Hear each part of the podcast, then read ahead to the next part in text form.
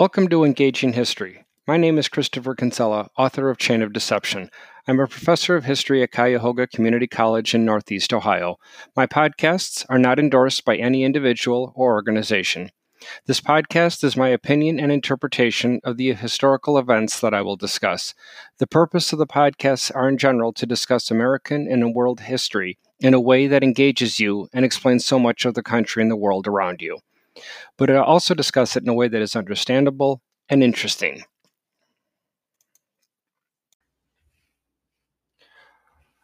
So, welcome to the 29th podcast in our series on American history.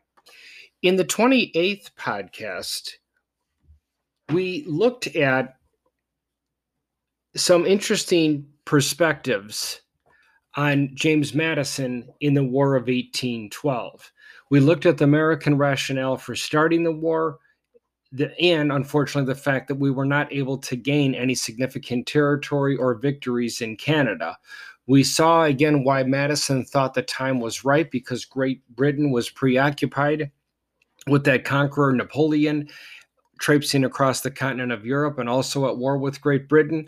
Madison thought the time was perfect to attempt to reestablish our own sovereignty within the international waters to stop British impressment of American shipments. That said, when Napoleon was exiled, Great Britain was able to turn her attention to the United States in the war with us, which, of course, as we know, ended quite badly within 1814, or by the end of 1814, with the United States, uh, Washington, D.C., being uh, raided and burned, as well as Baltimore, Maryland. The Treaty of Ghent resolved that in 1814, which was going to therefore make, because of the following Battle of New Orleans in the next January of 1815, made, of course, Andrew Jackson a national hero. We then moved to this idea of American nationalism that even though we did not necessarily gain anything from that conflict, the fact that we stood our own once again Great Brit with against Great Britain gave America that boost of national unity where we were now able for the first time by and large able to call ourselves Americans first rather than Ohioans or Illinoisans or New Yorkers, etc. So we said then looked at how James Monroe would continue that and then discussed, of course, the Monroe Doctrine passed on December 2nd, 1823. So in our 29th podcast now on American history, we're going to look at two different situations that are developing in America. And one of them is called the emergence of sectionalism, and then the first American political presidential election where we don't have a founding father to nominate from either party. So let's look at again this idea of sectionalism. What eventually began to rear its ugly head was the gross abuse of the human race that had a darker skin color than that of the average John and Jane Doe American. Slavery was not going away in the South, nor was it in terms of politics. Now, each year, less and less Southerners would own slaves. But again, what about a federal mandate, federal law to abolish slavery? The concern there is if the federal government can ban that, what's next? Where and what of our First Amendment, or excuse me, our top 10, our Bill of Rights, first 10 amendments, top 10, Bill of Amendments rights would be trampled on because of that if, if America were to pass that resolution. So, to figure out as America continued now because of the Louisiana Purchase and what Lewis and Clark had discovered way out west, how will those territories eventually emerge as states? Will slavery be allowed in the new territory? If so, where? And how will it be decided? Will the people of a territory vote on it as they get inducted to statehood? Will it be a federal mandate? How? So while that political situation was getting more and more heated throughout the 1810s, it finally was able to be quashed or at least put on the back burner long enough to stave off a potential civil war with the passage of what became known as the Missouri Compromise of 1820. What the Missouri Compromise stated was that 36 degrees 30, 3630 was set at the line where slavery will be banned north of that line. If you were to get a map of the United States or just simply dive into Google, type in US map, that's where we would see that evil smile, that ironic smile that goes from between the state borders of Virginia and North Carolina and then follow that state, follow that line, excuse me. And not only is Virginia and North Carolina divided, the line divides Kentucky and Tennessee, Missouri and Arkansas, Nebraska and Oklahoma, Colorado, New Mexico, Utah, and Arizona, and then stops at Nevada that traipses down just below that line and clearly cuts the bottom third off of California. But it would be as Missouri was being inducted to statehood, that was the concern. Where would slavery be allowed there? Way out west in the Nevada and California territories, they had not evolved into statehood. So there wasn't concerns at that point where the states would be would be formed while you have a map of the United States in front of you, or try to picture this if you're driving or on your treadmill or, or, biking or what have you, this is part of the reason why when one travels west of the Miss, uh, Mississippi River and you leave the states of Missouri and Arkansas, you begin to see a series of five states that are divided basically by three degrees of latitude. That's going to bring you from North Dakota all the way down to Oklahoma. Go one set of states further west, and you get only four states Montana through Wyoming, Colorado, New Mexico.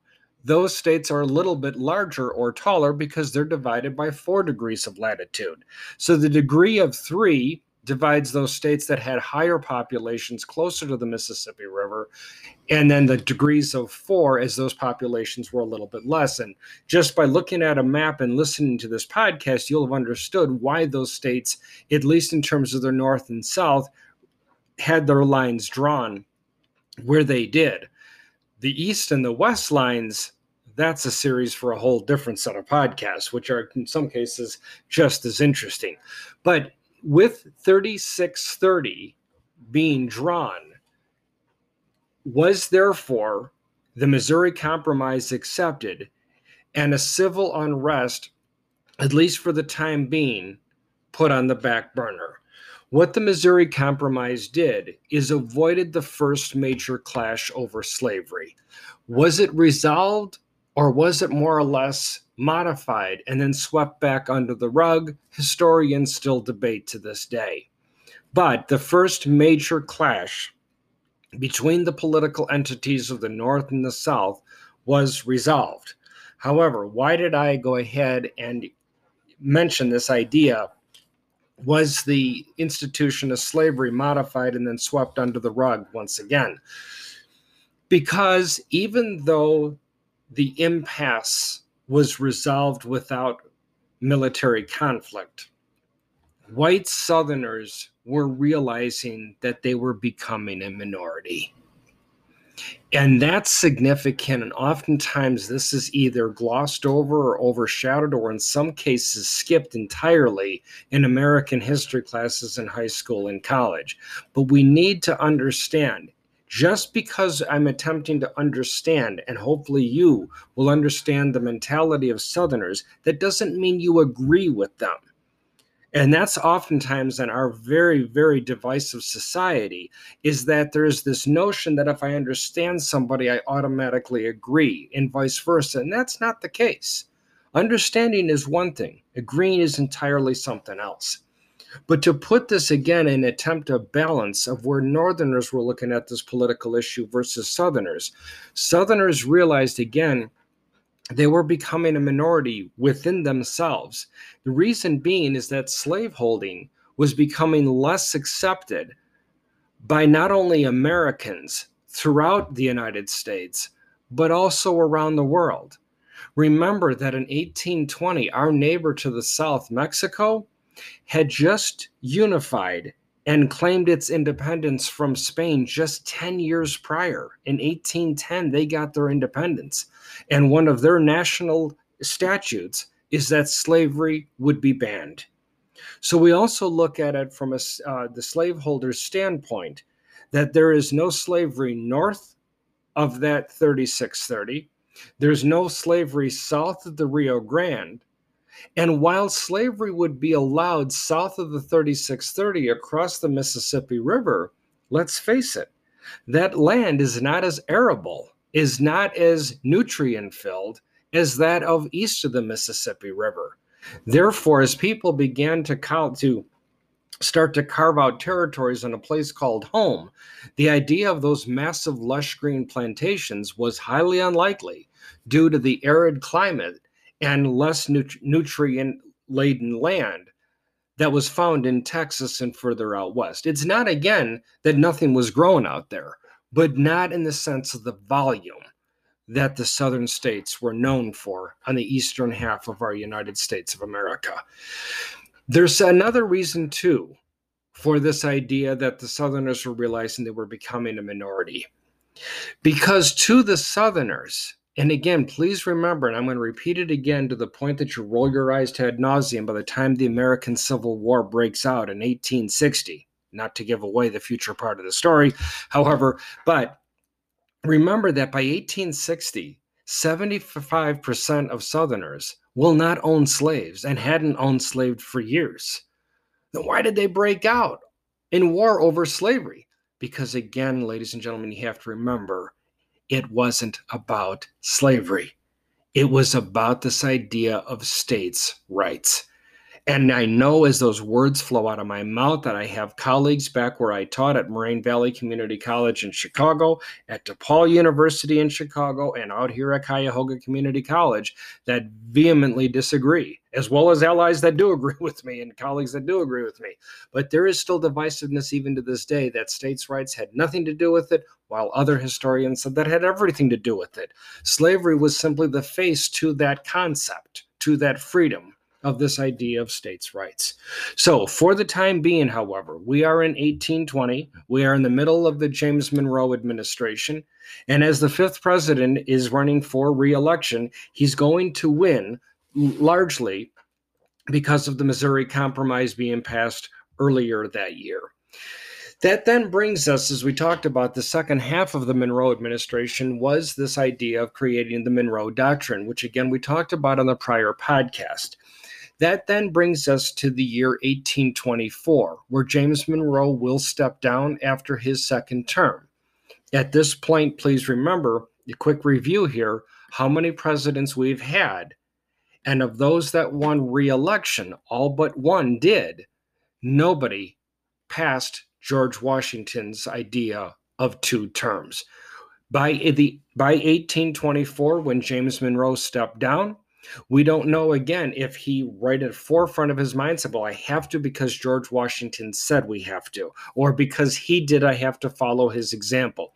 We don't know because, as I said again, when in that podcast when we covered about George Washington, when he said two terms is enough, we don't know if again if he meant personally or politically, but it was a precedent, an example that George Washington had set that up until now, no sitting president was daring to surpass. The idea was that if George Washington didn't go for a third, who better than him thinks that they can? So it remained it meant then that in the election of 1824, it was going to be an open seat. There was no incumbent running for re-election. So of course at this point, the strengthening Whig party will be throwing their hat against the ring uh, in the ring against of course the burgeoning uh, second generation of Republicans or Democrats, excuse me, who was actually going to be able to win this idea of reelection. The Democrats have a uh, stronghold with their um, candidate of Andrew Jackson. The Whigs are going to throw their candidate up with Henry Clay, as well as that of John Quincy Adams, who's going to be leading from the line of Republicans from former uh, President James Monroe, or was soon to be uh, pre- former President James Monroe. This, however, election was really important, though, for reasons that wasn't lost on anybody able to vote, read a newspaper, and follow current events. This was the first presidential election where we did not see a signer of the Declaration of Independence, a signer of our Constitution of the United States, or even a soldier, by and large, fighting during the American Revolution. As a result, who now begins to grab the mantle and occupy the White House going forward. Well, John Quincy Adams clearly thought that he would be a prime candidate as president of the United States. However, so did Andrew Jackson with his military victory at the Battle of New Orleans. The Whigs thought it was prime, prime time for them as well by nominating their candidate, Henry Clay. And then, of course, we also have yet a fourth uh, candidate who's going to be throwing his candidate his hat in the ring as well. That being, of course, William Crawford, who's going to be some significant competition to the other three candidates. So we have four very strong personalities vying for an open seat in 1824. The problem was is that the election failed to produce an electoral majority from any of the candidates. And because of the passage of the 12th Amendment in 1804 in the Thomas Jefferson administration, there had to be an electoral majority, not a simple majority, but a vast majority of the electorates, uh, electoral votes. With the four candidates with the results of the election in 1824, John Quincy Adams came away with 84, Andrew Jackson came away with 99, and William Crawford came away with 41. The problem was we had a fourth candidate, Henry Clay, who also walked away with 37. None of the candidates, therefore, had that electoral majority. So the 12th Amendment stated that it would then go to the House of Representatives to decide between the top three electoral victors. That dropped Henry Clay out of it. While the House of Representatives was whispering amongst themselves as to how they were going to, going to vote, witnesses found that Henry Clay and John Quincy Adams were having some extensive conversations together between themselves. And when it came down to vote, Henry Clay, thanking everybody for of those that supported him and thanking them for their support, essentially stated that your votes for me, it, w- it would be an honor to see those votes go to John Quincy Adams. And that put John Quincy Adams over the top when the House of Representatives made their final vote. However, it would lace the John Quincy Adams administration with something that became known as a corrupt bargain. And it also looked as though, as, Jan, as Andrew Jackson put it, that now we would have a second generation of founding fathers to lead the United States. John Quincy Adams, isn't that the only reason Andrew Jackson later said that you won the presidency was because you were riding your father's coattails? Well, an argument could be made for that. However, Andrew Jackson was also an angry man. He certainly was a commoner president, having no sense of decorum in the sense of any kind of family legacy. He certainly did not come from money. He was a true people's president, eventually, when he wins the presidency, as we know, in 1828. However, it's also not entirely fair. First off, for John Quincy Adams, the son, to ride his father's coattail, we are talking about an election in terms of when his father was in office a quarter of a century prior. That's a long time to be trying to grab at somebody's coattails. What's more is that John Adams, his father, was also a one term president and an unpopular president. So it's really a stretch for the Jackson clan to say that Adams was simply riding his father's coattails.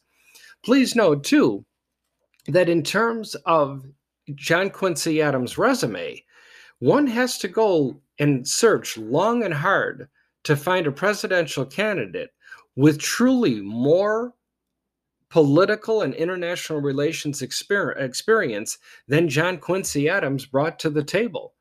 Prior to his career before the pres- er, his career before the presidency, he was minister to Prussia, minister to Russia. He was a Massachusetts state senator. He was a United States senator. He was the chief negotiator for the Treaty of Ghent that absolved, resolved the War of 1812.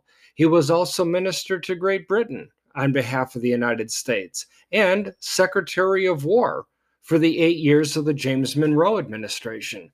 There was not collectively a resume out there that could compete with John Quincy Adams. However, the deal was done, but the legacy of an alleged corrupt bargain between Henry Clay, who ironically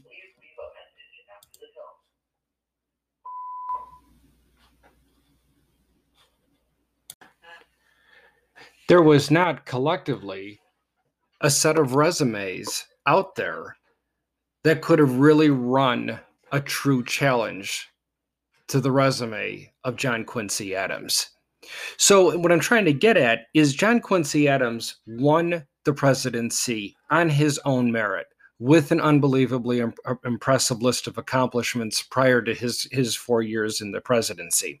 However, he won the presidency but like his father, would by and large be an unhappy president. That's not to say that nothing was done in his four years. John Quincy Adams, as our sixth president, would be the first president of the United States to sponsor legislation for internal improvements. The actual Cumberland Road into the state of Ohio was funded because of the Adams administration. While his predecessors were strict constructionists of the Constitution, who did not think they had the mandate or the right to authorize internal improvements to the United States, John Quincy Adams' view on that was more or less that if the president of the United States can't do that, who should? Congress? Why should they be the only ones that can fund different improvements? So John Quincy Adams started that and laid down the uh, the legacy and the example for future future presidents to be able to point to John Q, JQA and say, "Hey, if he was able to do it, why can't we?" And future presidents, none other more so than Franklin uh, Delano, Franklin Delano Roosevelt, would do more internal improvements than arguably almost any other American president from John Quincy Adams forward. However, He's going to, as I alluded earlier, to be a one term president. And it had nothing to do with the internal improvements, but rather the tariff of abominations that was passed in 1828. On the surface, all John Quincy Adams as president wanted to do was to simply establish some form of protection of international goods coming in from Europe and elsewhere around the world and to protect American mercantilist interests to the north. As a result, the Southerners were greatly dejected by this, as it made it difficult for them to trade their raw materials with countries around the world, who would then slap a tariff back at the United States because of the tariff of President Adams. This is going to be a central con- a point of contention in the presidential election of 1828. And as John Quincy Adams is going to find out, that support from Henry Clay back in the election of 1824 would come back to haunt him so aggressively that would ultimately make John Adams, like his father, a one term president. However, who would be the individual to unseat a sitting president? None other than the man that thought he deserved it four years prior, the first commoner American president, Andrew Jackson. So, when we come back in the next podcast, we're going to take a look at the presidency of Andrew Jackson, who, as we know, will be a two term president.